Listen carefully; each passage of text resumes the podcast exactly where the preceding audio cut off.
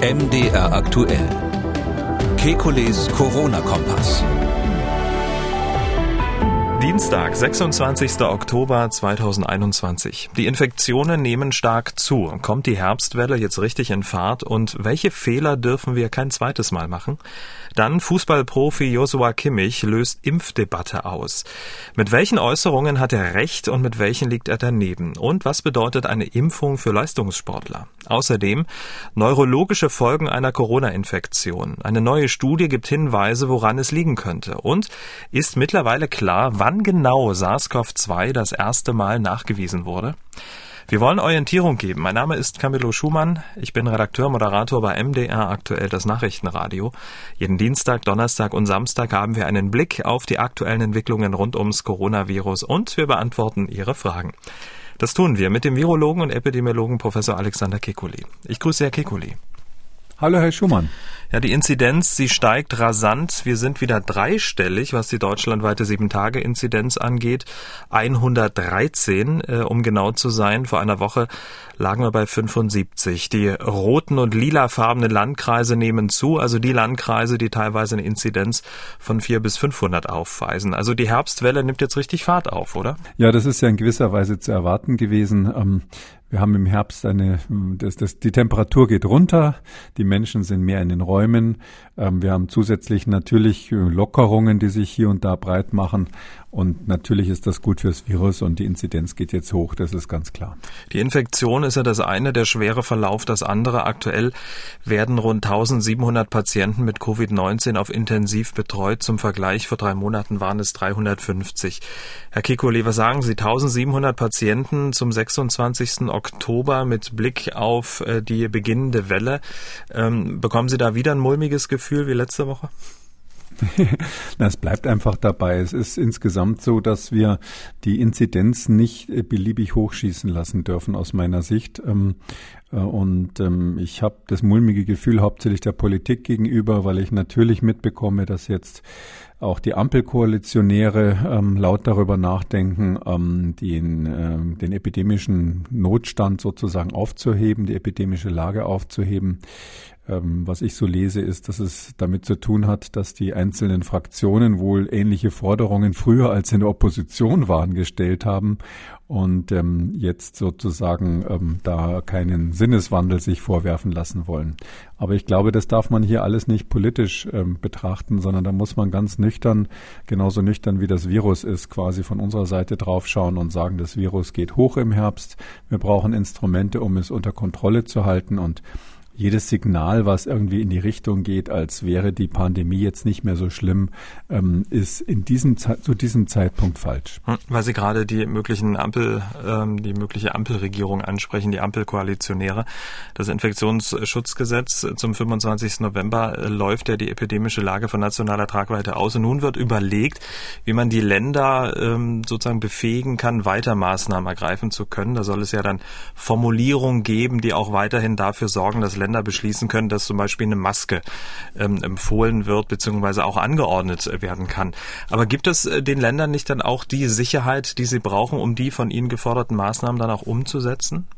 Na, die Frage ist, zum einen brauchen wir ein anderes Instrument als das, was es jetzt gibt. Sicherlich, wenn wir jetzt außerhalb einer Pandemie wären, dann würde man erstmal Arbeitskreise einberufen und mit Juristen, mit ähm, öffentlichen Gesundheitsleuten, mit Virologen vielleicht und würde dann überlegen, wie kann sich der Staat optimal wappnen gegen die nächste Pandemie. Und vielleicht gäbe es dann andere gesetzliche Lösungen, die besser sind als das, was hier jetzt auf die Schnelle ins, Inspektion, ins Bundesinfektionsschutzgesetz hineingemacht wurde. Andererseits sind wir jetzt mitten im Prozess und ich äh, muss jetzt sagen, äh, das jetzt zu ändern und da jetzt zu sagen, gut, jetzt soll die Gesetzgebung, das ist ja diese konkurrierende Gesetzgebung, jetzt sollen also dann doch sozusagen die Länder wieder eigene Gesetze dazu machen. Das ist ja etwas, wo die Landesparlamente dann gefordert sind. Das, das muss dann wirklich dann auch den parlamentarischen Weg gehen. Ähm, das geht nicht einfach so per Verordnung in den Ländern. Und ähm, da bin ich der Meinung, jetzt da mittendrin sozusagen zu überlegen, wie man da mhm. etwas verschlimmbessern kann, hat keinen Sinn. Und ich sehe, ich sehe auf der sozusagen auf der auf der Wirkung, auf der Endstrecke soll es ja doch um darum gehen, dass äh, Maske bleiben soll und so weiter. Also wenn ich dem äh, noch amtierenden Bundesgesundheitsminister Spahn so höre, dann sagt er ja, er will quasi das die Lage aufheben, aber die die Konsequenzen aus dieser Lage, die sich jetzt der, derzeit aus dem Infektionsschutzgesetz ableiten, Abstandsregeln, Masken beim Einkaufen, was es nicht alles gibt, die sollen bleiben. Und da muss ich sagen, ähm, das halte ich jetzt für völlig überflüssig und macht die Sache nur kompliziert. Und das Zweite, wo man eben wirklich draufschauen muss, ist, welchen Effekt hat es bei der Bevölkerung, welche psychologische Wirkung hat das? Ähm, da wird ja schon äh, von vielen Seiten von Freedom Day in Deutschland gesprochen, Tag der Freiheit sozusagen. Und ähm, äh, man hört ja auch, wer sozusagen dafür ist, die Lage aufzu äh, aufzuheben. Da haben sich ja die Leute zu Wort äh, gemeldet, die schon länger genervt sind von den ganzen äh, antipandemischen Maßnahmen. Und deshalb ist es völlig klar, dass wenn man das jetzt aufhebt und auf die Länder verschiebt, dass das ein Hickhack gibt. Und da bin ich absolut dagegen, weil wir im Prozess drinnen sind. Man soll das jetzt so weitermachen, wie es wie es bisher ganz gut funktioniert. Mhm, also lieber Sicherheit vor Schnelligkeit. Na, das ist ja, kann man in dem Fall gar nicht sagen, weil es ist ja auch nicht schnell schneller, ja, sondern äh, schneller ist es einfach jetzt die Verordnungen zu erlassen ähm, auf Basis des Infektionsschutzgesetzes. Also wenn Sie jetzt ähm, quasi ähm, äh, da sagen, die Länder müssen irgendwas machen, dann haben Sie wieder 16 verschiedene Landesgesetzgebungen. Es ist überhaupt nicht gesagt, dass die dann alle gleich sind. Sie haben wieder so einen Flickenteppich, der möglicherweise von den Regelungen her, ähm, den gibt's jetzt auch, aber der, der wird ja dann keineswegs äh, sozusagen vereinfacht, weil man muss sich das immer so vorstellen, jetzt ist es so, die gesetzliche Ermächtigung für die Verordnungen ist eine Bundesermächtigung und die ist für alle gleich. Zumindest das mal. Also der Rahmen ist gleich, aufgrund äh, innerhalb dessen die Bundesländer dann die Verordnungen erlassen für die ganzen Gegenmaßnahmen. Wenn sie aber in jedem Bundesland ein, eine Gesetzesgrundlage als, als Rahmen schaffen, dann hat es eben zur Folge, ähm, dass, äh, dass dann wahrscheinlich auch nicht überall die Texte identisch sind. Die werden das ja nicht mit Copy-Paste machen. Ähm, und ähm, das heißt dann, dass in jedem Land dann wiederum die dann dort zuständigen Verwaltungsgerichte überlegen müssen, ob die Verordnung bezüglich des Gesetzes in dem Land dann sozusagen zulässig und richtig und so weiter war. Also ich, ich erwarte da Chaos und deshalb äh, bin ich wirklich absolut dagegen, jetzt zu, äh, das jetzt zu ändern. Ähm, ich sehe keinen epidemiologischen Grund, überhaupt keinen, gibt keinen. Ähm, und ähm, so politische Gründe, da habe ich einfach, das ist ja klar, das ist nicht mein Terrain, da habe ich wenig Verständnis für. Ja, bloß weil eine Partei irgendwas vor der Wahl versprochen oder gesagt hat, dass sie das dann einhalten muss, indem da so, so, so Scheinänderungen von Gesetzen gemacht werden, das verstehe ich gar nicht. Na schauen wir mal, was sich bis zum 25. November so noch tut. Ähm, wir werden es begleiten hier im Podcast. Herr Kekulé, wir haben gerade die Zahl gehört der Patienten, die auf der Intensivstation liegen, 1700. Aber die Frage ist, wer ist das eigentlich? Der Blick auf den Verlauf der Altersstruktur gibt da einen Hinweis und man sieht, dass der Anteil der Menschen auf Intensiv, die das größte Risiko tragen, an, äh, an der Infektion zu sterben, auch am größten ist und zunimmt. Nämlich fast 60 Prozent aller Patientinnen und Patienten sind über 60 Jahre alt. Der Anteil der über 80-Jährigen liegt bei fast 20 Prozent. Anfang des Monats lag der Anteil bei 14. Der Anteil der 60 bis 69-Jährigen liegt bei 26 Prozent. Anfang des Monats waren es noch 22 Prozent. Und ein Drittel davon sind Impfdurchbrüche. Wenn man das so hört, dann braucht man sich eigentlich auch nicht wundern, dass innerhalb von 24 Stunden 128 Menschen äh, gemeldet wurden, die an oder mit Corona gestorben sind, oder? Ja, das ist das, was zu erwarten ist, dass natürlich dann die, die, die sowieso das Risiko haben, auch bei den Impfdurchbrüchen leider dann insbesondere betroffen sind.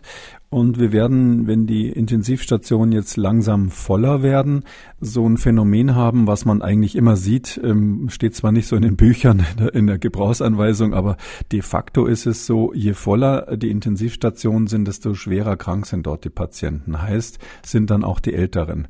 Ähm, warum ist das so? Ähm, Sie müssen sich das so im Alltagsbetrieb eines Krankenhauses vorstellen.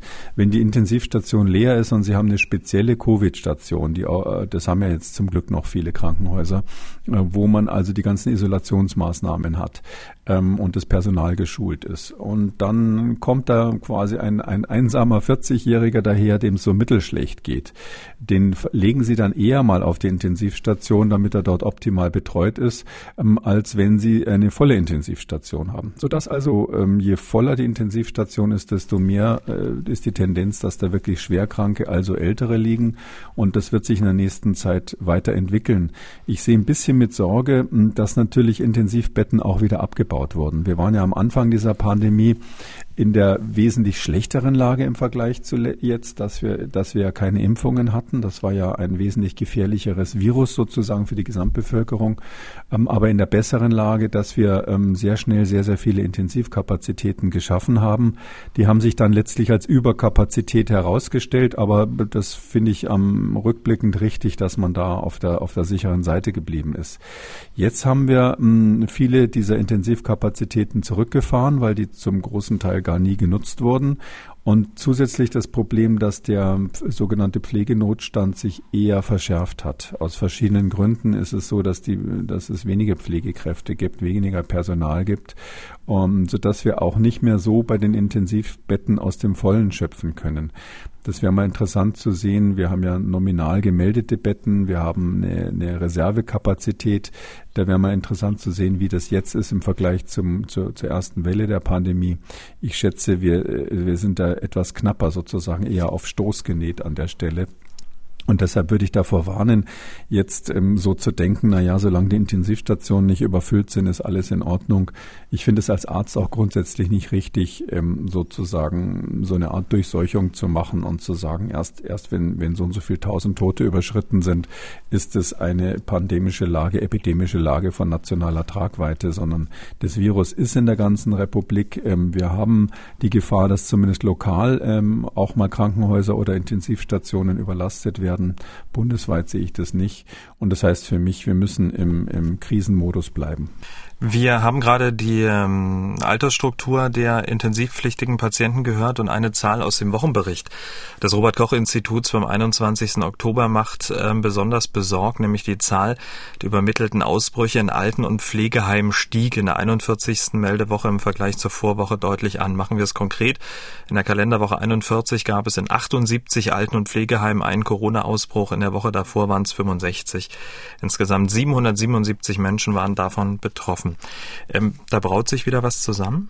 Bei den Altenheimen weiß ich nicht, wie viele Impfdurchbrüche dabei sind. Das, das wäre natürlich interessant, ähm, weil das von der Strategie einen Unterschied macht. Wenn man ähm, jetzt noch einen relativ kleinen Anteil von Impfdurchbrüchen hat, es gibt ja Altenheime, wo einfach die Quote schlechter ist und welche, wo sie besser ist.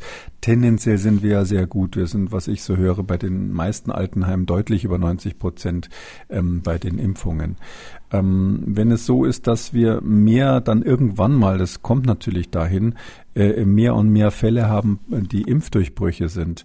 Ähm, da muss man dann schon leider die Frage stellen, wie häufig ist das, wie häufig ist das pro Altersheim, ähm, kann man die jetzt dort wieder eingeführten Freiheiten aufrechterhalten. Ich bin dafür, das so weit wie es irgendwie möglich ist zu machen.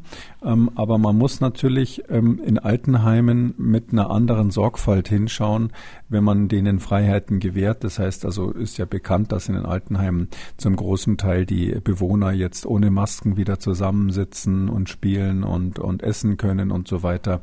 Ähm, äh, es ist auch so, dass nicht mehr ganz so konsequent vom Pflegepersonal die Masken benutzt werden. Ähm, und da muss man eben dann wirklich im Einzelfall Fall müssen wir, müssen wir darauf bereit sein, quasi im Einzelfall das nochmal zu ändern, falls es dort wirklich zu Ausbrüchen kommt, wo, wo viele Menschen sterben. Hm. Ich sehe das im, im Moment noch nicht anhand der Zahlen. Also im, Moment ist es noch nicht beunruhigend, aber das ist eine andere Situation als zum Beispiel bei den Schülern. Ja, wenn Sie die Schüler haben ähm, äh, und, und da haben Sie dann mm, einzelne Ausbrüche in der Schulklasse, dann ist es wichtig, den Ausbruch unter Kontrolle zu bringen. Aber so grundsätzlich ändert das nichts an, an der Regel, dass, dass, dass man bei Schülern halt keine schweren Verläufe erwartet und deshalb dort großzügiger und deshalb dort großzügiger sein kann. Hm, Sie sagen, äh, sagen also noch kein Handlungsbedarf in den Alten- und Pflegeheimen. Jetzt haben wir ja die ähm, steigende Zahl an gemeldeten Ausbrüchen laut RKI. Wir haben gerade auch die Zahlen von den von der von der Intensivstation gehört. Das sind für Sie noch keine kleinen Alarmzeichen, um da möglicherweise zu sagen, na bevor hier wieder was losgeht, mach mal, gehen wir mal auf Nummer sicher. Ähm, das ist die Frage, was, was man macht. Also ich glaube schon, dass man ähm, die Maßnahmen nochmal genau ähm, sich jetzt anschauen muss. Was, es ist für mich zu früh, um zu sagen, wir können die, die Freiheiten, die wir jetzt in den Altenheimen haben, nicht mehr aufrechterhalten. Also dass man jetzt wieder zurückkommt zur Maske und zu irgendwelchen Trennungen im Altenheim, das sehe ich noch nicht. Ähm, ich glaube aber, man müsste mal überprüfen, wie gut werden denn die Ausbrüche nachverfolgt? Wie früh werden die denn erkannt? Weil das ist ja ganz entscheidend, äh, wenn man äh, so viele Geimpfte hat, ähm, dann ist man halt immer in so ein bisschen in der Versuchung, nicht mehr zu testen. Und deshalb wäre mein Verdacht, dass die Ausbrüche in den Altenheimen später erkannt werden, als es eigentlich möglich wäre. Und ähm, da müsste man genauer hinschauen, ob bei den Ausbrüchen, die jetzt stattgefunden haben, möglicherweise die Testung vernachlässigt berücksichtigt mhm. wurde. Falls das der Fall ist, würde ich da anfangen. Ich würde da äh, konsequenter und regelmäßiger testen, ähm, weil das etwas ist, was niemandem wehtut und was auch die Freiheiten kaum einschränkt. Ähm, die Ultima Ratio wäre dann wirklich wieder zurück zu den äh, Masken und zu den ähm, Kohortierungen zu kommen. Die Kanzlerin, die hat in einem Interview mit der Süddeutschen Zeitung auf die Frage geantwortet, was sie in der Krisenzeit am meisten bedrückt, geantwortet, über eine Phase bin ich nach wie vor traurig. Das war Weihnachten vorigen Jahres. Damals waren die Tests vorhanden und dennoch wurde in den Alten- und Pflegeheimen zu wenig getestet. Ich habe noch persönlich versucht, das um Weihnachten herum in Telefongesprächen mit örtlich Verantwortlichen zu forcieren. Wir haben die Tests kostenlos bereitgestellt und auch die Personalkosten übernommen. Trotzdem hat es zu lange gedauert, bis das in den Pflegeheimen umgesetzt war.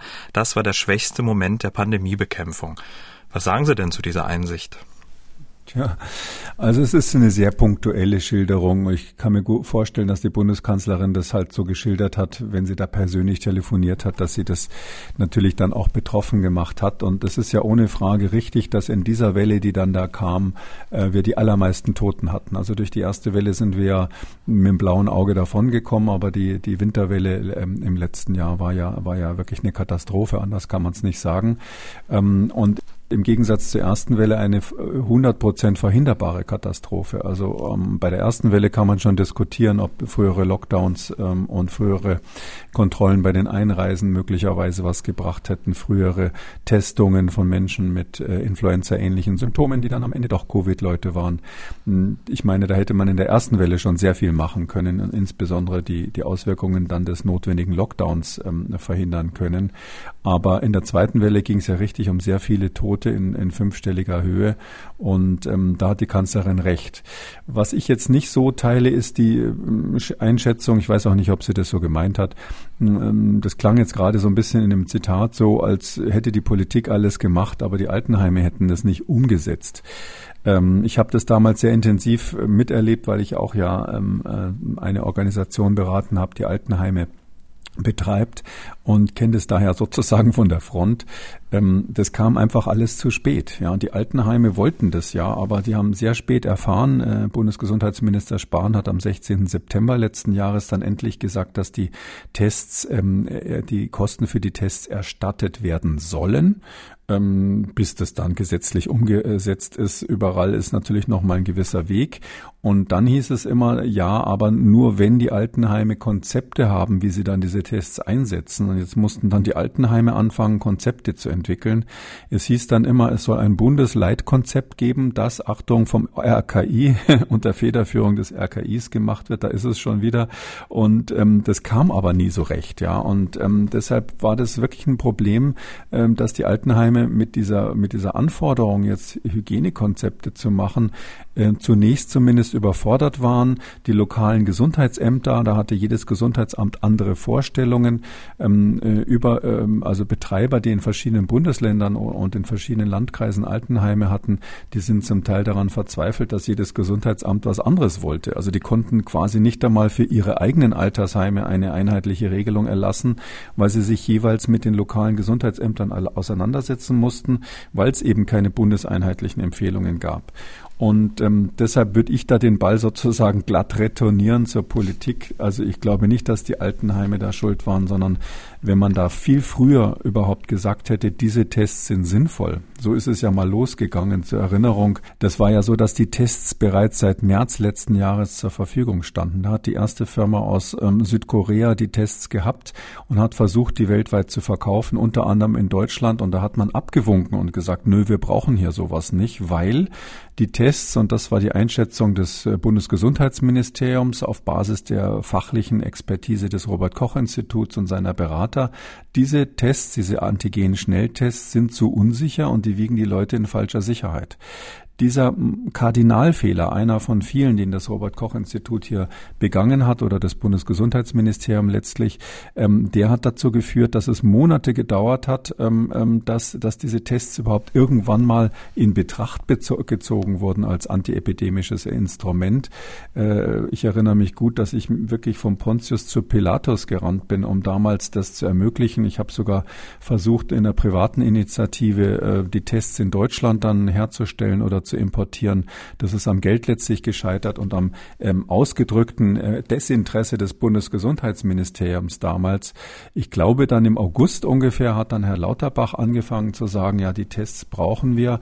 Ähm, ich will ihm da, da, jetzt nichts Falsches sagen, vielleicht war es auch einen Monat früher oder so, aber jedenfalls äh, gefühlt im Sommer erst kam dann so langsam ähm, andere Leute und, und Fachleute auf die Idee, dass diese Tests wichtig sind und eben bis Mitte September hat es gedauert, bis dann der Bundesgesundheitsminister Minister sich äh, zumindest mal grundsätzlich dazu bekannt hat. Das war das Problem. Diese zeitliche Achse, und man kann es nicht oft genug sagen, eine Pandemie ist einfach ein dynamisches Geschehen. Da kommt es nicht darauf an, das Richtige zu tun, sondern äh, nicht nur darauf an, das Richtige zu tun, sondern das Richtige zum richtigen Zeitpunkt zu tun. Das heißt in der Regel schnell. Hm, aber wäre jetzt nicht auch der richtige Zeitpunkt zu sagen, okay, gerade in den Alten- und Pflegeheimen, die Tests sind da. Ähm, wir testen jetzt ähm, jeden Bewohner, jeden Mitarbeiter, jede Mitarbeiterin pro Tag einmal, um auf Nummer sicher zu gehen. Ähm, genau, also das ist eine, eine der Vorschläge. Also wenn ich jetzt vorhin gesagt habe, man muss die Teststrategien sich nochmal anschauen, in diese Richtung kann man denken. Ob man jetzt wirklich jeden Mitarbeiter und jeden Bewohner jeden Tag testet, das ähm, halte ich vielleicht ein bisschen für äh, zu viel, zu viel Aufwand. Aber es gibt ja die Strategie, zum Beispiel dreimal die Woche das zu machen und ähm, auf die Weise sicherzustellen, dass man kein Infektionsgeschehen übersieht, was da quasi unsichtbar passiert. Und das Problem haben wir jetzt insbesondere insbesondere mit den Geimpften natürlich, dass die häufig keine Symptome haben oder es auch einfach nicht mehr ernst nehmen oder nicht mehr ernst nehmen wollen. Und ähm, deshalb glaube ich jetzt mal so spontan, aber das, das kann man natürlich, muss man natürlich mit den, mit den Betreibern dann klären. So dreimal die Woche, so wie es in den Schulen üblich ist, ist das eine ganz gute Methode. Da würde ich nicht von locker lassen. Und das ist ganz wichtig, dass natürlich auch die Besucher getestet werden. Und meines Erachtens ist ein Problem bei dieser ganzen Herbstwelle, da wiederhole ich mich, muss mich dafür entschuldigen, aber ein Problem ist, dass man die sogenannten Geimpften und Genesenen komplett außen vor lässt. Dass also ähm, diese, diese Einschätzung Einschätzung besteht, die hätten nichts mehr mit der Epidemie zu tun. Und sobald sie da ihren äh, genesenen Ausweis oder geimpften Ausweis vorzeigen, äh, werden sie eben häufig nicht mehr getestet. Mhm. Und das würde ich zumindest bei Besuchern nicht machen. Und wie Sie richtig sagen, wäre, wäre in Altenheimen so eine Strategie, äh, zu, auf jeden Fall das Personal dreimal die Woche zu testen, egal ob geimpft oder genesen, auf jeden Fall sinnvoll. Kommen wir zum nächsten Thema, zu dem Thema, über das ganz Deutschland spricht seit dem Wochenende. Und die Diskussion ähm, hat sich jetzt auch schon teilweise verselbstständigt. Es geht um Fußballprofi Joshua Kimmich. Der hatte in einem Interview zugegeben, noch nicht geimpft zu sein. Ja gut, wo ist das Problem, äh, könnte man sich jetzt fragen. Aber Joshua Kimmich ist ja nicht irgendwer, sondern Fußballnationalspieler, Bayern-Profi und ja auch damit Vorbild für Millionen Menschen. Aber Joshua Kimmich ist eben auch nur ein Mensch, der sich eben Gedanken macht, auch nicht zuletzt, weil er Leistungssportler ist und mit seinem Körper Geld verdient und ja, sich zehnmal mehr überlegen muss, was er seinem Körper antut und nicht. Herr Kekulé, wir wollen gleich mal Kimmichs Begründung ähm, anschauen, warum er nicht geimpft ist und uns in seine Rolle als Sportler mal so ein bisschen reindenken. Aber erst einmal, was haben Sie denn so gedacht, ähm, so ganz ad hoc, als Sie das Interview mit ihm gesehen haben? Und Sie haben es ja auch zufälligerweise gesehen. Ne? Ja, also ich war, bin be bekennender Nicht-Sportinteressierter und ähm, äh, insbesondere Fußball versuche ich irgendwie immer zu ignorieren, weil meine ganze Umwelt natürlich völlig Fußball begeistert ist. Ich äh, grenze mich dann schon aus Spaß immer so ein bisschen ab. Ähm, aber da ist es rein zufällig so gewesen, dass ich wirklich, ich weiß nicht warum, ich habe irgendwie die Sportschau angehabt und habe gesehen, wie die Bayern da ein Tor nach dem anderen geschossen haben. Jetzt weiß ich gar nicht, war das gegen Hoffenheim oder was. Auf jeden Fall haben sie ganz viele Tore geschossen und darum habe ich einfach spontan ein bisschen zugeguckt. Ja, das ist natürlich mein der Verein meiner Heimat statt. Und, ähm, und dann wurde eben ganz am Schluss angekündigt, ja, und jetzt äh, zeigen wir das Interview, was er gegeben hat zum Thema äh, Covid. Und nur deshalb habe ich dann weiter noch äh, länger als üblich die Sportschau geguckt.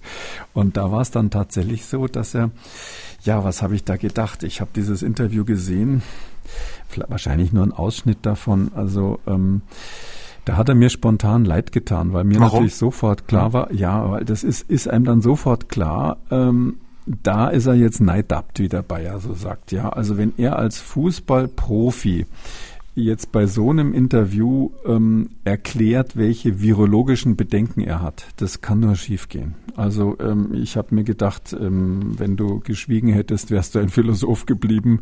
Da er so direkt darauf angesprochen wurde, hätte er letztlich sagen müssen, passt mal auf, das ist hier meine Privatsphäre. Mhm. Äh, ich bin, ähm, stehe hier im Rampenlicht mit allem Möglichen, beurteilt mich bitte nach meinen Fußballleistungen und so weiter. Aber äh, was ich jetzt privat mache, äh, das, das, das geht niemandem was an.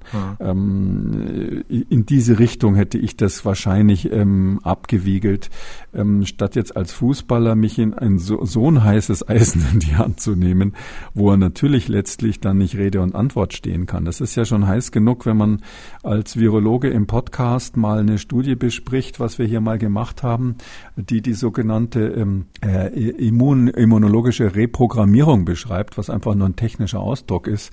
Und da hat es bei manchen äh, ähm, Leuten dann einen Aufschrei gegeben, äh, der redet hier von Reprogrammierung. Was meint er damit? Will der die Impfkritiker befördern. Ähm, also selbst für, für Fachleute ist es nicht so einfach, quasi ohne ähm, jetzt sich die Zunge zu verbrennen, irgendwie ganz normale, also aus unserer virologischen Sicht normale Dinge auszusprechen. Und deshalb hätte ich als Fußballer da die Finger von gelassen. Und ähm, das war ungeschickt, kann man mal sagen. Hm. Gut, da kommen wir mal jetzt zur Begründung, warum Joshua Kimmich ähm, die Impfung bisher abgelehnt hat. Und da hat er dann in diesem besagten Interview Folgendes gesagt. Weil ich einfach für mich äh, persönlich noch ein paar Bedenken habe, gerade was äh, fehlende Langzeitstudien angeht. Also fehlende Langzeitstudien halten ihn bisher davon ab, sich impfen zu lassen. Carsten Watzel von der Deutschen Gesellschaft für Immunologie stellte daraufhin klar, was offensichtlich viele Menschen unter Langzeitfolgen verstehen, nämlich, dass ich heute geimpft werde und nächstes Jahr eine Nebenwirkung auftritt. Das gibt es nicht, hat es noch nie gegeben und wird es auch bei Covid-19, bei der Covid-19-Impfung nicht auftreten. Hat er noch Folgendes gesagt? Es ist eigentlich ein Missverständnis, weil was wir unter Langzeitfolgen verstehen, sind sehr seltene Nebenwirkungen, die aber direkt direkt nach der Impfung innerhalb von wenigen Wochen auftreten. Herr Kikule, auch Klaus Sichutek, Chef des Paul-Ehrlich-Instituts, sagt, generell ist es bei Impfstoffen so, dass die meisten Nebenwirkungen innerhalb weniger Stunden oder Tage auftreten, in seltenen Fällen auch mal nach Wochen. Langzeitnebenwirkungen, die erst nach Jahren auftreten, sind bei Impfstoffen generell nicht bekannt. Also alles ein großes Missverständnis? Ähm, nee, das glaube ich nicht. Also ähm, ich finde es auch schwierig, wenn jetzt die, wenn jetzt die ähm, Funktionäre von der von der wissenschaftlichen Fachgesellschaft oder der Präsident des Paul-Ehrlich-Instituts da ähm, sage ich mal so, richtige Allgemeinplätze wiedergeben. Das ist ja alles richtig, so mal grundsätzlich, aber damit sozusagen haarscharf an den Bedenken der Impfkritiker vorbei argumentieren. Weil so, so ähm, uninformiert sind die Impfkritiker ja nicht. Und ich schätze auch Herr Kimmich, der, der wirkte ja ganz informiert eigentlich in seinen Antworten.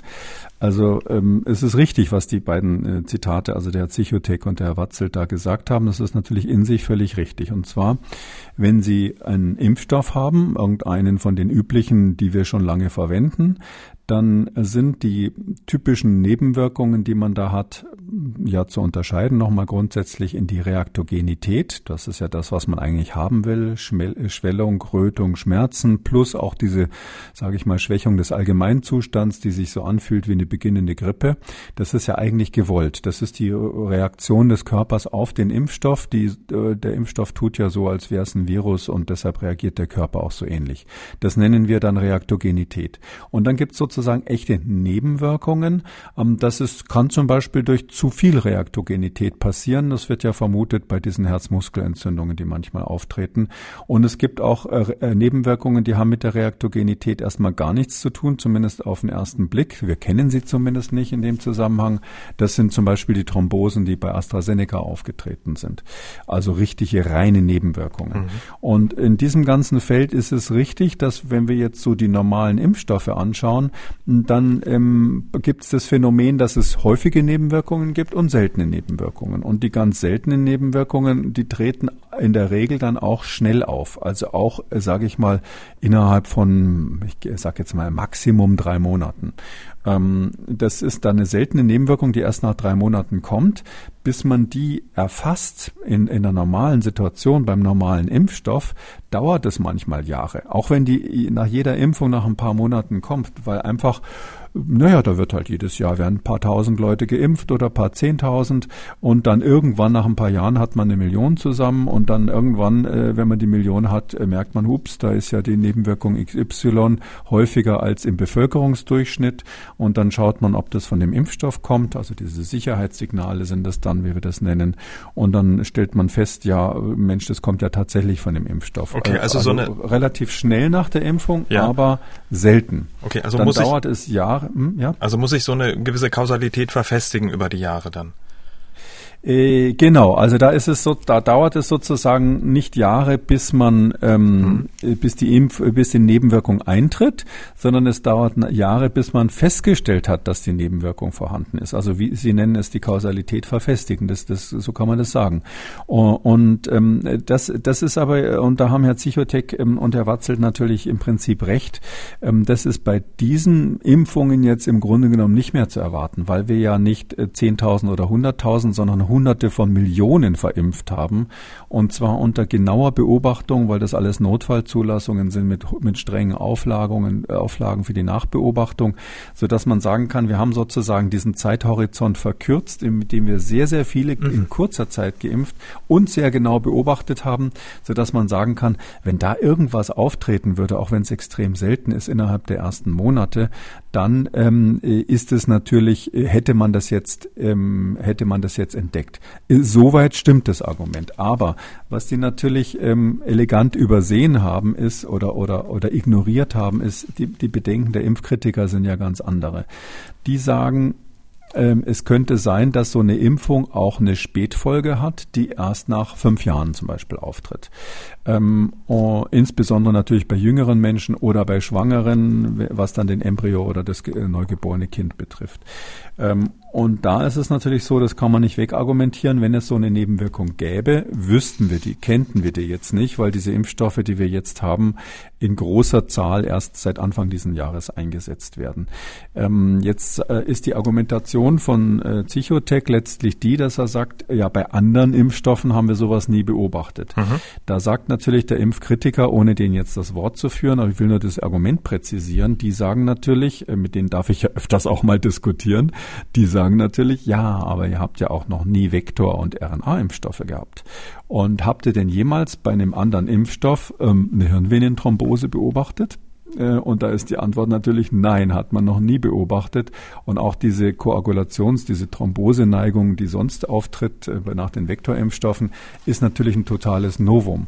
Oder auch Herzmuskelentzündungen äh, in diesem Ausmaß ist etwas, was man von anderen gewöhnlichen Proteinimpfstoffen nicht kennt. Sodass die Befürchtung der, der Impfkritiker ja die ist, dass die sagen, gut, bei allen anderen Impfstoffen, andere Wirkprinzipien, andere Verfahren, da haben wir noch nie ähm, Langzeiteffekte ähm, gesehen. Ähm, aber die sagen eben, man kann nicht schlussfolgern, dass bei diesen neuen Methode, wo man ja auch völlig unerwartete Nebenwirkungen jetzt hat, sprich, sprich die Thrombosen oder auch die Herzmuskelentzündungen, es da nicht andere unerwartete Nebenwirkungen gibt, die eben erst nach drei Jahren beobachtet werden oder nach fünfen.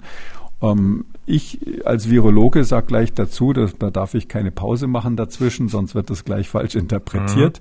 Mhm. Äh, ich sage gleich dazu, ich habe wirklich lange drüber nachgedacht und mache es ständig. Ich sehe keinen Mechanismus, wie das passieren soll. Ich habe echt nichts vor Augen. Ich habe auch Biochemie studiert und beschäftige mich bis heute intensiv mit diesen Dingen. Ich sehe nicht, wie irgendwie das, also wie das sozusagen zustande kommen könnte.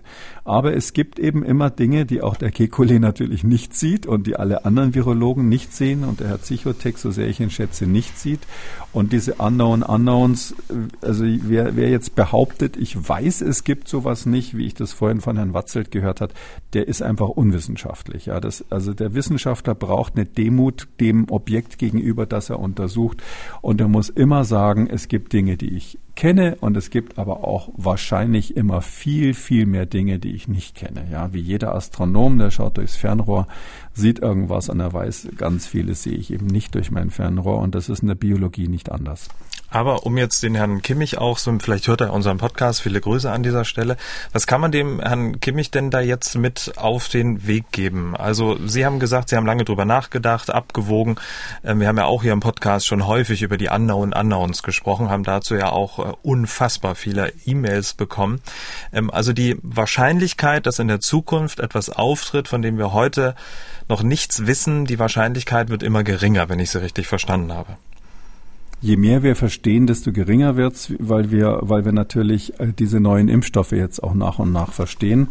Ich äh, kann nur sagen, also ich kenne jetzt selber keinen Virologen, der sich nicht impfen hat lassen. Ja, um das, wer mal, die sollten, die sollten sich mal melden. Ja, und für mich ist eigentlich jetzt sozusagen das Faktum, dass äh, irgendein Sportler, ja, so, so ob man, also sehr ich den jetzt schätzen mag oder nicht schätzen mag oder nett finde oder nicht, das wissen Sie, irgendein Sportler, der kommt halt zu seinem Ergebnis. Ja, äh, das ist doch völlig in Ordnung. Ja, es gibt Menschen, die haben irgendwie andere Prioritäten, die, die haben sich jetzt nicht sich ihr Leben lang mit diesen Themen beschäftigt und die kommen zu bestimmten Ergebnissen und sagen, nö, ich warte jetzt erstmal ab.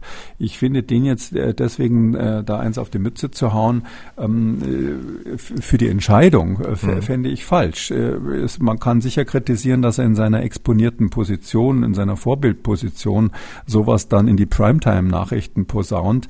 Ähm, das, das hätte ja nicht sein müssen, ja, wenn er das natürlich äh, seinem, seinem Trainer sagt, der ihn vielleicht nötigt, ähm, sich impfen zu lassen, da so unter vier Augen, dann finde ich genau das gleiche Argument wäre dann wahrscheinlich in Ordnung gewesen. Hm, na gut. Ähm, man, man die, die, die, die hm. ihm jetzt, ja, die, die ihm jetzt folgen, denen kann ich nur sagen, ähm, das ist ein sehr spekulatives Risiko solche spekulativen Risiken, theoretischen Risiken sagen das die, die für die für die ähm, Analytiker ist oder für die Risikostrategen, die nennen sowas theoretische oder auch virtuelle Risiken. Das ist ein virtuelles Risiko. Und wenn ich ein das gibt für alles technische Ausdrücke. Und wenn es wenn ich sein virtuelles Risiko mit einem realen Risiko abwäge, dann muss ich halt immer gucken, wie wie vernachlässigbar ist das reale Risiko. Und das reale Risiko Corona zu bekommen und dann vielleicht auch jemand anzustecken, der richtig richtig schlimm krank wird. Ähm, das ist wirklich da. Und jetzt haben wir wieder die Inzidenz, die steigt, da steigt das Risiko eben auch. Und ähm, man kann grundsätzlich nur immer wieder sagen, also Corona kriegen ist in jedem Alter schlechter als Impfen. Das, das ist nach der Risikoabwägung klar. Und wenn ich aber sage, ich vermeide Corona zu bekommen, zum Beispiel der Extremfall einer Schwangeren, die sich vielleicht nicht impfen lassen will mit den jetzigen Impfstoffen, ich vermeide Corona zu bekommen in dieser Phase auf andere Weise, ähm, dann ist natürlich nur noch das virtuelle Risiko im Raum. Und wenn man sagt, das will ich nicht in Kauf nehmen, dann finde ich, ist das am Ende des Tages unter Umständen eine informierte Entscheidung, die muss man dann auch respektieren. Informierte Entscheidung, das ist auch ähm, das ähm, Stichwort, weil wir hören mal kurz noch rein, was Joshua Kimmich noch gesagt hat. Ja, das finde ich immer so ein bisschen schade, wenn es um die Debatte geht. Es gibt nur noch geimpft oder nicht geimpft und nicht geimpft äh, bedeutet dann oftmals gleich, dass man irgendwie Corona-Leugner oder ähm, ja, Impfgegner ist. Aber ich glaube, es gibt auch ähm, ein paar andere Menschen zu Hause, die einfach ja, ein paar Bedenken haben, äh, was auch immer die für Gründe haben. Und ich finde, auch das äh, sollte man respektieren. Vor allem, solange man sich äh, an die Maßnahmen hält. Genau, solange man sich an die Maßnahmen hält und welche Gründe das auch immer sind. Und wir wollen jetzt mal ergründen, was das für Gründe beim Herrn Kimmich sein könnten. Wir haben zum einmal durch, äh, durchdekliniert die Langzeitfolgen ähm, von der Impfung, aber Herr Kimmich ist ja auch Leistungssportler.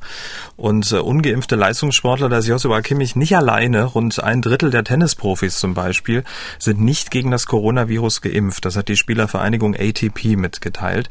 Der Anteil der männlichen geimpften Spieler betrage momentan rund 65 Prozent bei den weiblichen Tennisprofis etwas über 60 Prozent. Also da scheint eine große Skepsis zu herrschen. Nachvollziehbar? Fragezeichen. Immerhin verdienen diese Menschen mit ihrem Körper Geld und wenn man hört, Sie haben es ja auch angesprochen, Herzmuskelentzündung vor allem bei Menschen unter 30 nach einer Impfung, das könnte für so einen Sportler ja das ausbedeuten, beziehungsweise zumindest einen enormen Trainingsrückstand, oder? Äh, ja, das ist so. Also wenn, äh, das kann man genauso sagen. Also wenn ich jetzt als ähm, Virologe eine Herzmuskelentzündung hätte, ach, ich weiß gar nicht, ob ich das merken würde. Ja, so viel fahre ich jetzt auch nicht Fahrrad und ähm, da würde ich ein bisschen schlechter die Treppen raufkommen. Das müsste dann schon eine relativ ähm, massive Entzündung sein, damit ich das bemerke. Es gibt ja ganz leichte Verläufe, die, die merkt man nicht, wenn man sich nicht belastet. Und genau das Gegenteil gilt für Leistungssportler. Ähm, wenn sie jetzt als äh, Schwimmer irgendwie die Kacheln zählen und sie sind irgendwie eine Zehntelsekunde langsamer als sonst im Training, dann machen sie sich schon Gedanken. Und wenn es eine ganze Sekunde ist, dann ähm, kriegen sie Depressionen und ähnliches und der Trainer fragt, was ist los? Äh, und äh, deshalb merken natürlich auch solche Leistungssportler, weil die auch unter massiver medizinischer ähm, Überwachung natürlich sind, die merken ganz früh, wenn da irgendwas nicht auf 100 Prozent läuft. Ähm, und deshalb hat äh, wahrscheinlich unter diesen Sportlern, ähm, klar, die merken natürlich nach so einer Impfung, äh, wenn, wenn die da stark reagieren, allein aufgrund der Reaktogenität, das muss noch gar keine Herzmuskelentzündung sein, merken die natürlich, ja, jetzt bin ich nicht so fit wie sonst. Ähm, und ähm, wir sagen ja, also ich sage üblicherweise, um auf der sicheren Seite zu sein in meinem Umfeld, nach der Impfung die nächsten 14 Tage mal keinen ähm, keinen Leistungssport machen, keine massiven Belastungen. Ich glaube, das haben wir hier im Podcast auch schon mal so in der Art empfohlen. Ähm, das ist jetzt nicht wissenschaftlich belastbar. Ähm, die Frage äh, Myokarditis, wann taucht die auf, ist ja auch mal gekommen. Da gibt es natürlich ähm, einzelne Studien, die haben schon Einzelfälle von Myokarditis Häufung, also die haben gezeigt, dass eine Myokarditis Häufung nach der Impfung nach vier Wochen immer noch nachweisbar ist. Also es ist nicht so, dass das ein Phänomen ist, was nur in den ersten drei Tagen ist so dass wenn man sagt, na ja, zwei Wochen keinen massiven Sport betreiben, dann ist man so in einem guten Mittelfeld bei der Empfehlung, ja. Also jemand, der so super vorsichtig ist, könnte aufgrund der Studienlage auch sagen vier Wochen. So und jetzt nehmen Sie mal so einen, so einen, so einen Bundesligaspieler oder jemanden, ähm, der bei ATP Tennis spielt oder so, wenn die dann sagen hier vier Wochen ähm, raus aus dem Training, das hat natürlich massive Folgen. Das, äh, wenn ich mir so vorstelle, die ganze Fußballmannschaft wird auf einmal geimpft. Das muss man aber dann gut takten, dass das bei der Bundesliga dann keinen Einfluss auf die Tabelle hat, ja. Und ähm, da, ich weiß auch gar nicht, ob die dann hinterher zwei Wochen freikriegen oder ob die gleich zwei Tage später wieder zum Training erscheinen müssen. Und ähm, deshalb glaube ich schon, dass man äh, eine andere, darauf zielt ja Ihre Frage ab, mhm man hat eine andere ähm, Betrachtung dieser ganz normalen Nebenwirkungen oder ganz normalen Reaktogenität, äh, wenn man seinen Körper quasi als Instrument benutzt und in dem Fall halt immer maximale Leistungen abfordern muss, dann guckt man auf die Dinge, die ja erwartbar sind, ähm, kritischer drauf.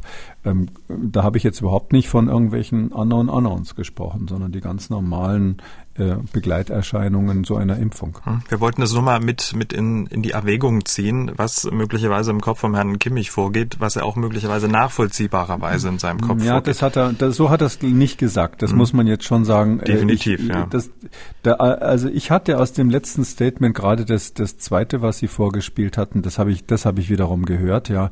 Da hatte ich ähm, als ich das im Fernsehen gesehen habe, spontan den Eindruck, jetzt ist ihm gerade der Kragen geplatzt. Also das wirkte so, als hätte man ihn vorher mit diesem Thema schon so lange genervt, dass er jetzt mal loswerden will, ähm, dass man die Leute doch bitte schön damit nicht immer nerven soll und in so eine Ecke von Impfverweigern stecken soll. Ähm, ich muss jetzt sagen, so ganz grundsätzlich verstehe ich diesen Reflex. Also ich verstehe das, dass jemand, der dann zum zehnten Mal von irgendeinem Reporter sowas gefragt wird, irgendwann mal sagt, äh, Mensch, ich bin kein Impfkritiker, habt ihr das immer noch nicht verstanden? Ähm, und ich finde es auch nicht richtig, die Leute dann in so eine Ecke zu drängen an der Stelle. Ähm, ich glaube, das war auch der tiefere Grund, warum man sich da verplappert hat. Also äh, das, wenn man das ist ja so, wenn man schon, eh schon unter Dampf steht und jemand piekst es dann an, dann rutscht einem was raus, was vielleicht im Medientraining vorher nicht passiert wäre. Und er hat ja auch gesagt, dass er dreimal die Woche getestet wird. Er hält sich an alle Abstandsregeln und ähm, versucht sich ja da, so weit wie es geht, eben nicht dem Virus auszusetzen.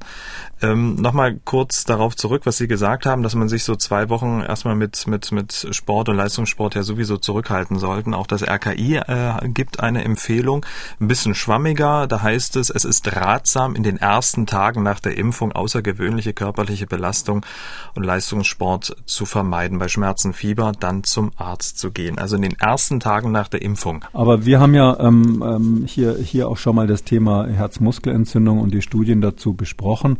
Man kann nur noch mal wiederholen, das ist wirklich eine seltene Nebenwirkung. Wahrscheinlich gibt es irgendwelche genetischen Faktoren, die da eine Rolle spielen. Ich kann mir das kaum anders vorstellen, weil so seltene Nebenwirkungen haben meistens was mit Veranlagungen, individueller Veranlagung zu tun.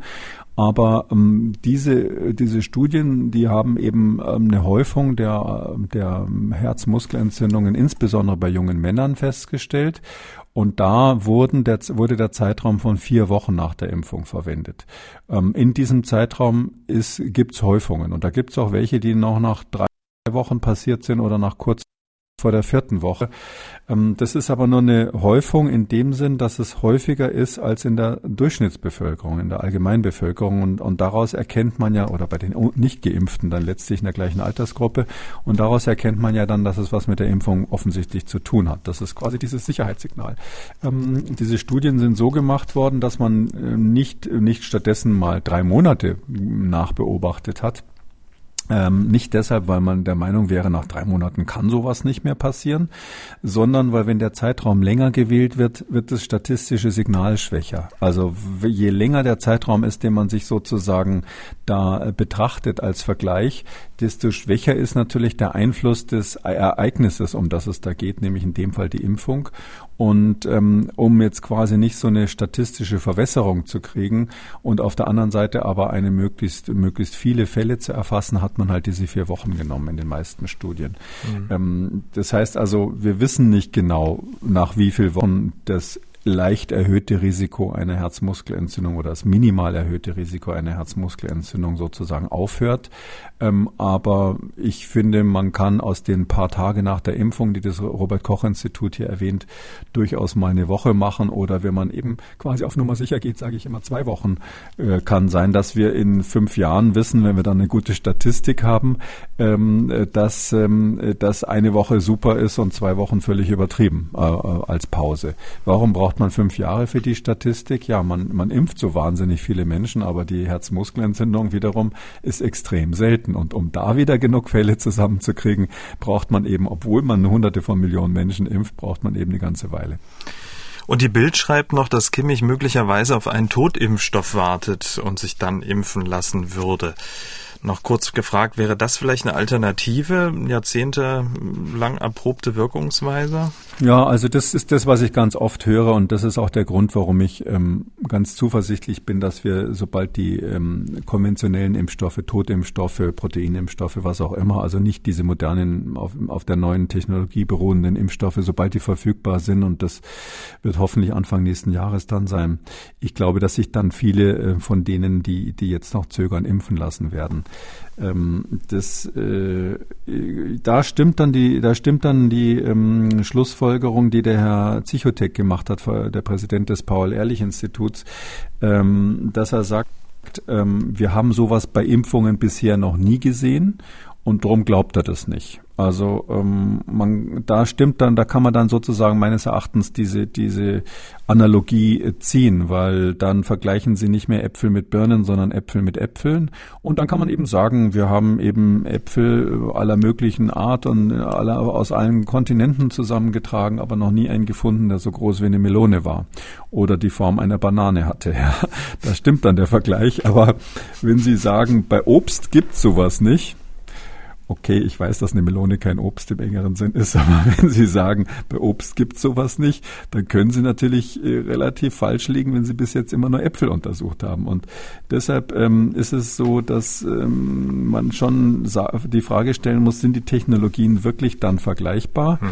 Und da bin ich jetzt ganz ehrlich gesagt zurückhaltend. Ähm, das ist einfach eine grundsätzliche Haltung. Das kann man jetzt nicht theoretisch wissenschaftlich oder philosophisch begründen, aber ich habe einfach immer grundsätzlich die Haltung als Wissenschaftler, dass ich nur einen kleinen Teil sehe und dass wir Menschen im Grunde genommen so ein bisschen immer noch wie ein Schimpanse sind, dem man eine Taschenuhr in die Hand gegeben haben hat und der auf die Zeiger guckt und überlegt, warum bewegen die sich jetzt nicht.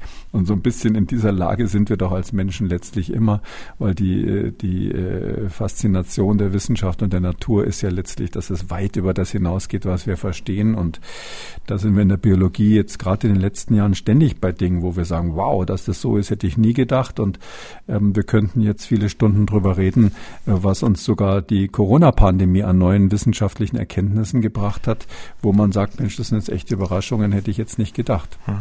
Aber trotzdem nochmal abschließend nachgefragt, ähm, für alle Leistungssportler und alle, die auf die Totimpfstoffe warten, wäre das etwas, wo Sie sagen, ja gut, ähm, da sind zumindest die Unknown Unknowns wirklich extrem unwahrscheinlich?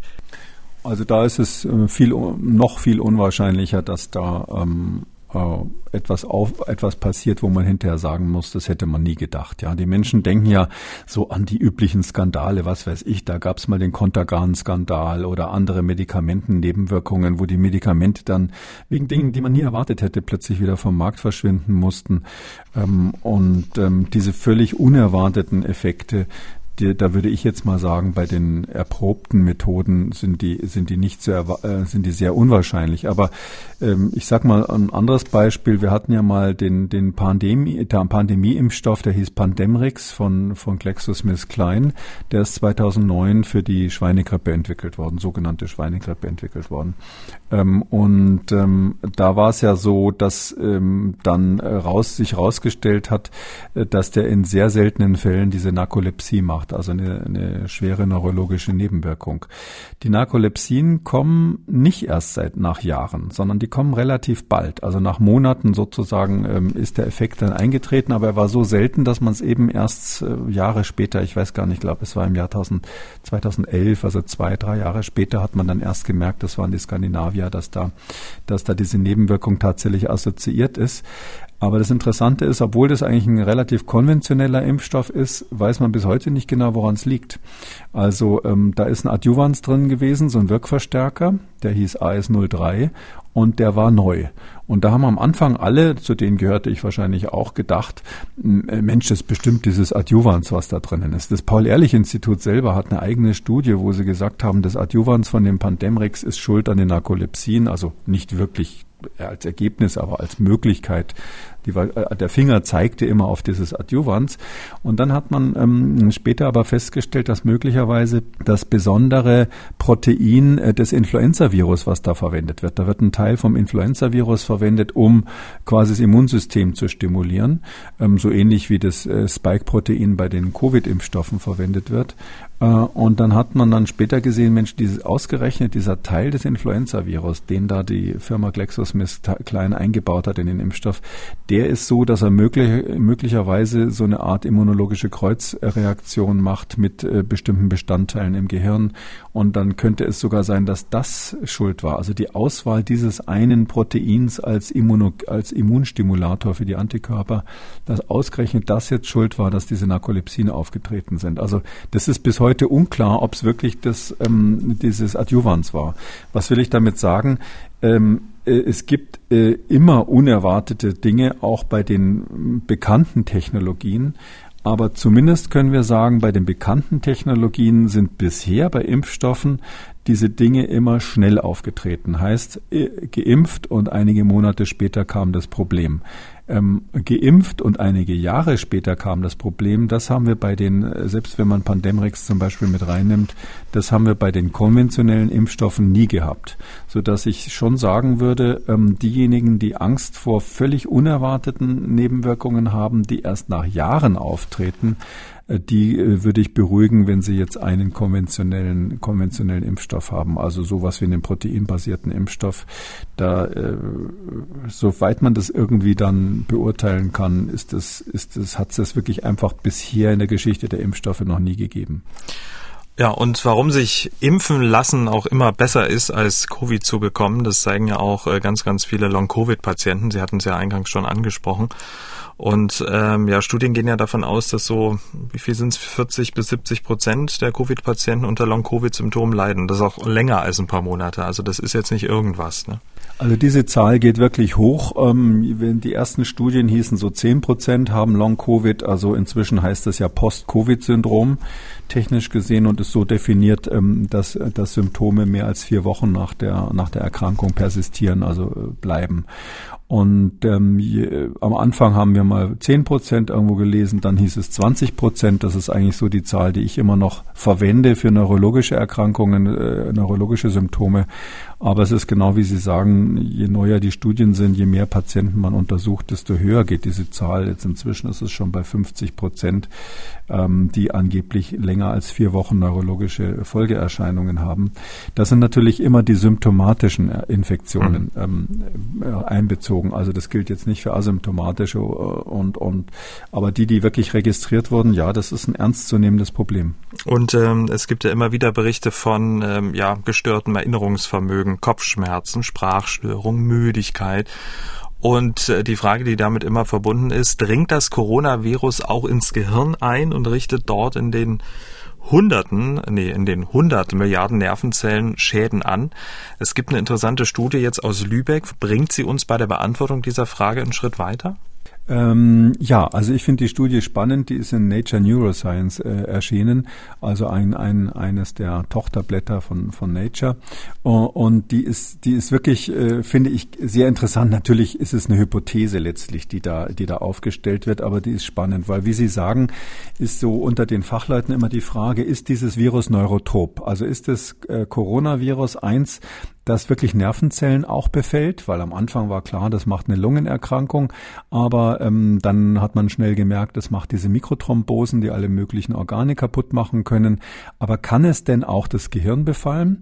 Die, die Überraschung, dass, dass, dass Viren plötzlich neurotrop sind, das haben wir zum Beispiel bei HIV erlebt, das, das Virus, was äh, AIDS hervorrufen kann. Äh, und da ist es so, ähm, dass ähm, HIV am Anfang immer ähm, als Virus charakterisiert wurde, dass das Immunsystem schwächt, weil es ja bestimmte, insbesondere bestimmte Immunzellen infiziert. Äh, und man hat erst relativ spät festgestellt, dass es wirklich auch Nervenzellen befallen kann und also echt neurotrop im engeren Sinne ist. Und wir kennen auch andere Viren, zum Beispiel Masern, äh, was wirklich Nervenzellen befällt und als echtes neurotropes Virus dann gilt, also quasi die, die, das Nervensystem angreift, auch im Zentralnervensystem im Gehirn. Und die große Frage ist, weil ja so viele Covid-Patienten eben neurologische Probleme haben, sowohl bei der Erkrankung selber als auch dann hinterher zum Teil persistierend, ähm, ist die Frage, ist dieses Virus neurotrop? Und wir wissen ja auch, dass diese, diese, der Verlust des Geruchssinns relativ typisch ist. Und da war auch immer die Frage, ist es jetzt die Riechfaser selber? Also ist es quasi der Nerv, der Riechnerv, der da infiziert wird? Ähm, wie wir das auch von anderen Viren kennen, Herpesviren können sowas machen? Oder ist es so, ähm, dass das nur eine lokale Entzündung in der Nasenschleimhaut ist? Und da ist es so, diese Frage ist nicht ganz beantwortet. Also da gibt's noch, die ist noch offen, wenn man so sagen will. Es gibt noch keinen echten endgültigen Beweis, dass das ähm, SARS-CoV-2 in das Nervensystem eindringt und dort ähm, Zellen kaputt macht. Trotzdem hat es diese neurologischen Effekte, die ja ähm, ganz, ganz klar, ähm, die wahrscheinlich noch viele Jahre auch die Neurologen ähm, beschäftigen. Ähm, und es ist so, dass jetzt diese Arbeit ähm, möglicherweise zeigt, wie diese neurologischen Effekte auftreten können, ohne dass das Virus im engeren Sinne neurotrop sein muss. Wie kann das sein? Äh, und zwar ist der, die, die Verbindung zwischen den beiden, ähm, ist das Blutgefäßsystem im Gehirn. Ähm, es ist ja so, während wir hier miteinander sprechen, ist ein bestimmter Teil des Gehirns gerade aktiv und andere, die wir vielleicht beim Klavierspielen benutzen würden oder die im Schlaf zum Beispiel aktiv sind, sind gerade nicht gefordert. Und damit ähm, quasi immer die Mannschaft im Gehirn, die gerade was zu tun hat, ähm, ähm, genug ähm, Nährstoffe bekommt, genug Sauerstoff, genug Glucose bekommt, ähm, ist es so, dass die Kapillaren, also diese ganz feinen Gefäße im Gehirn, super exakt danach gesteuert werden, wo gerade die Aktivität ist. Das ist so ein Feinsteuerungssystem. Wenn man so will, ist das quasi die Einspritzanlage vom Gehirn, die da aber in dem Fall dafür sorgt, welcher Zylinder gerade ähm, aktiv ist und läuft. Und dieses Feinsteuerungssystem Feinsteuerungssystem, diese feinen Kapillare, das haben eben die Wissenschaftler aus Lübeck gezeigt. Äh, die sind äh, bei den Covid-Patienten, Post-Covid-Patienten ähm, häufiger kaputt. Da ist es häufiger so, dass es ähm, so etwas gibt, ähm, so Reste von, von, von zugrunde gegangenen feinen Gefäßen, also die nennen die dort Fadengefäße oder String Vessels. Und diese Reste von diesen, von diesen zugrunde gegangenen Gefäßen, die haben die vermehrt gesehen äh, bei Patienten, die Covid hatten mhm. und haben das dann im Mausmodell genauer untersucht, genauer gesagt bei Mäusen und Hamstern ähm, und haben bei diesen, bei zwei verschiedenen ähm, Tiermodellen dann geguckt, wie gehen die eigentlich kaputt? Also wie kann das jetzt sein, dass diese Kapillare durch das Covid kaputt gehen? Und da gibt es eben Tiermodelle, wo man quasi diese, äh, diese SARS-CoV-2-Infektion ähm, simulieren kann und dann bei den Tieren anschauen kann, was da molekularbiologisch passiert. Und da gibt's ähm, einen, ähm, eine, äh, einen Stell, ein, eine Stellsubstanz im Gehirn, die, die, die hat die Aufgabe, ähm, unter anderem die, den programmierten Zelltod in diesen Kapillaren zu steuern. Die müssen sich manchmal selber umbringen, wenn sie zum Beispiel vom Virus angegriffen werden. Ähm, und äh, die hat auch die Aufgabe, ähm, wenn so ein Virus kommt, ähm, äh, die Interferone zu aktivieren, also diese Abwehrsubstanzen, Abwehrstoffe, die im angeborenen Immunsystem dafür sind, die Virus, ähm, äh, die Virusangriffe frühzeitig abzuwehren. Und diese diese Substanz, dieser eine Schalter dort Schlüsselstoff, der heißt Nemo, witzigerweise, wie der Fisch oder wie der Kapitän Nemo aus 20.000 Meilen unter dem Meer. Und ähm, dieses Nemo, was eigentlich die Zellen haben, ähm, äh, um sich, äh, um quasi zu reagieren auf die ähm, auf, auf Virusangriffe, auf die Angriffe von Viren und damit, damit dann quasi eine Kaskade in Gang zu setzen, die Interferon freisetzt und sozusagen diese angeborene Immunität ähm, aktiviert. Das wird eben kaputt gemacht von der Protease, von dem äh, SARS-CoV-2-Virus. Ähm, das ist deshalb spannend, weil man da sieht, dass wirklich das Virus selber direkt einen Nebeneffekt hat, der zu so einer, zu einer Zerstörung der kleinsten Kapillaren im Gehirn führen kann, also der Blutgefäße, die für die Steuerung äh, der, der Nährstoffe und der Versorgung des Gehirns zu, zuständig sind. Und genau solche Störungen von so kleinen Kapillaren, die gibt es bei anderen Krankheiten. Ähm, zum Beispiel gibt es da eine Krankheit, die heißt das neurologische mm, Syndrom der kleinen Gefäße, also neurologisches äh, Small Vessel Disease auf Englisch. Und da ist es so, dass diese, diese Small Vessel Disease genau das Gleiche macht. Da ist auch die Zellwand von den kleinen Arterien kaputt und dadurch kommt es zu neurologischen Ausfallerscheinungen und die sehen eben genau aus wie das, was diese SARS-CoV-2-Patienten haben, also die, die Covid-Patienten haben. Die haben Konzentrationsstörungen, die haben manchmal ähm, Schlaganfälle, wenn es zu Verstopfungen kommt. Also das Krankheitsbild sieht ganz ähnlich aus. Und es gibt eine andere Erkrankung, wo dieses Nemo mutiert ist, eine ganz seltene Erbkrankheit, super selten. Ähm, ähm, und äh, die heißt Incontinentia pigmenti. Das ist so etwas, was selbst äh, Mediziner äh, im Staatsexamen nicht wissen müssen, weil das so speziell ist. Und die haben verschiedene Störungen. Incontinentia pigmenti, das äh, klingt schon so nach einer Pigmentstörung. Ist tatsächlich so, dass man da auf der Haut irgendwelche Veränderungen hat, Pigmentveränderungen hat, aber eben auch neurologische Störungen im Gehirn. Und die sehen auch wieder zum Verwechseln ähnlich wie das, was die, was die Covid-Patienten berichten, diese Konzentrationsstörungen und Merkstörungen und solche Sachen. Sodass jetzt die Autoren sagen, es könnte sein, eine Hypothese natürlich, dass wir hier genau den Schlüssel gefunden haben, genau den Schalter gefunden haben, den das SARS-CoV-2 umlegen kann im Gehirn, in den Blutgefäßversorgungen des Gehirns, der dazu führt, dass diese ähm, neurologischen Symptome auftreten, ohne dass das Virus jetzt wirklich neurotop im engeren Sinn ist, also Nervenzellen direkt kaputt macht, sondern es wirkt eher in, indirekt, indem es, wenn man so will, die Einspritzanlage kaputt macht und, mhm. und dadurch der, dem Gehirn das, den, den Saft abdreht. Aber das ist doch zumindest schon mal ein guter Hinweis, äh, um Therapiemöglichkeiten entwickeln zu können, oder?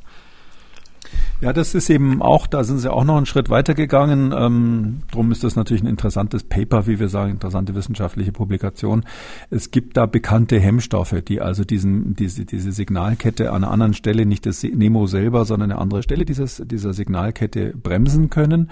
Und wenn man diese Hemmstoffe einsetzt, die, die kann man in der Zellkultur zumindest einfach mal dazugeben, äh, dann wird tatsächlich dieser Effekt ähm, revertiert. Also auch bei Mäusen ist es so, dass man, ähm, wenn man diese diese, Hemmstoffe einsetzt, äh, dann ist quasi die, die durch äh, diese, diese, dieser Effekt, den das hat, wenn das Nemo kaputt gemacht wurde, die, die Störung der Durchblutung und so weiter, das wird dann alles aufgehoben. Ähm, das ist ein langer Weg bis zu einer möglichen therapeutischen Anwendung, ähm, aber ein mögliches Target, wie wir sagen. Also da hat man quasi jetzt ein, ein mögliches Ziel, was man für eine Therapie einsetzen kann. Und neue Targets sind natürlich immer super spannend für die äh, pharmazeutische Industrie, weil äh, neue Wirkprinzipien bedeutet das ja letztlich. Und man wird das sicher, sicher nachverfolgen. Ähm, aber ich kann nur davor warnen, bis man das dann quasi anwenden kann, wenn viele, viele Jahre vergehen, weil meistens, wenn man so ein Target hat, muss man erstmal äh, Substanzen finden, die das ganz selektiv ähm, angehen, die ganz selektiv an der Stelle wirken, keine Nebenwirkungen haben.